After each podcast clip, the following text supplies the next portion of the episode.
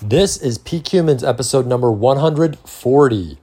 The Peak Humans podcast is where you come to get world class insights, tools, and strategies on the psychology of peak performance and high performance habits. Today's show is brought to you by AG1.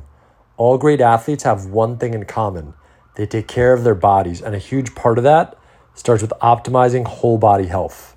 A lot of them also drink AG1, and that's why I'm a huge fan. With every daily serving, I'm setting myself up for success with 75 high quality ingredients that give me key daily nutrients and support energy, focus, strength, and clarity. It's a micro habit that delivers macro benefits and helps just about everybody take great care of their health every day. Tap my link down below to get a free one year supply of vitamin D drops plus five travel packs with your first purchase of AG1. Today's show is all about embracing differences in relationships. Because in the vast tapestry, tapestry of human relationships, we often find ourselves gravitating towards certain individuals while repelling from others. This phenomenon can be attributed to the concept of matchers and mismatchers, which are two distinct patterns of behavior that shape how people connect with each other. Understanding these dynamics can lead to greater empathy improve communication, and stronger connections in our personal and professional lives. So, matchers, they are people who naturally seek similarities and common ground with other people. They feel most comfortable and connected when they encounter people who share similar interests, values, and beliefs.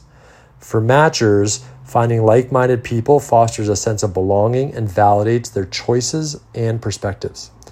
When it comes to relationships, Matchers may prefer partners who mirror their personality traits and life goals. They appreciate being in sync with their significant other as it creates a harmonious and comfortable atmosphere. In friendships, matchers bond deeply with those who share hobbies, experiences, and worldviews. Now, on the flip side, mismatchers, they thrive on diversity and appreciate the uniqueness of individuals. They look for contrasting viewpoints and perspectives which often challenges conventional wisdom and question the status quo. Mismatchers, they find excitement and growth in relationships that introduce them to new ideas, cultures, and experiences. In romantic relationships, mismatchers, they're even drawn to partners with contrasting personalities and hobbies, seeing it as an opportunity for personal growth and learning. In friendships, they love surrounding themselves with people from diverse backgrounds which broadens their horizons and enriches their lives. So, this isn't about one being better or worse. It's really about integrating and finding the balance between the two. Because it's essential to recognize that neither being a matcher nor a mismatcher is inherently superior. Both patterns have their strengths and their challenges. The key lies in finding a balance and appreciating the strengths of both approaches. For matchers, it's crucial to remain open minded and embrace the growth that comes from interacting with people who have different perspectives and values and belief systems. Stepping out of their comfort zone can lead to self discovery and a more nuanced understanding of the world. Now, for mismatchers, being receptive to building connections based on similarities can be equally rewarding. Engaging with like minded individuals can provide a sense of support and understanding that's valuable in any relationship. So, at the end of the day, we want to embrace diversity. Because in any relationship, whether romantic, platonic, or professional, a healthy dose of both matching and mismatching can create a dynamic and vibrant connection.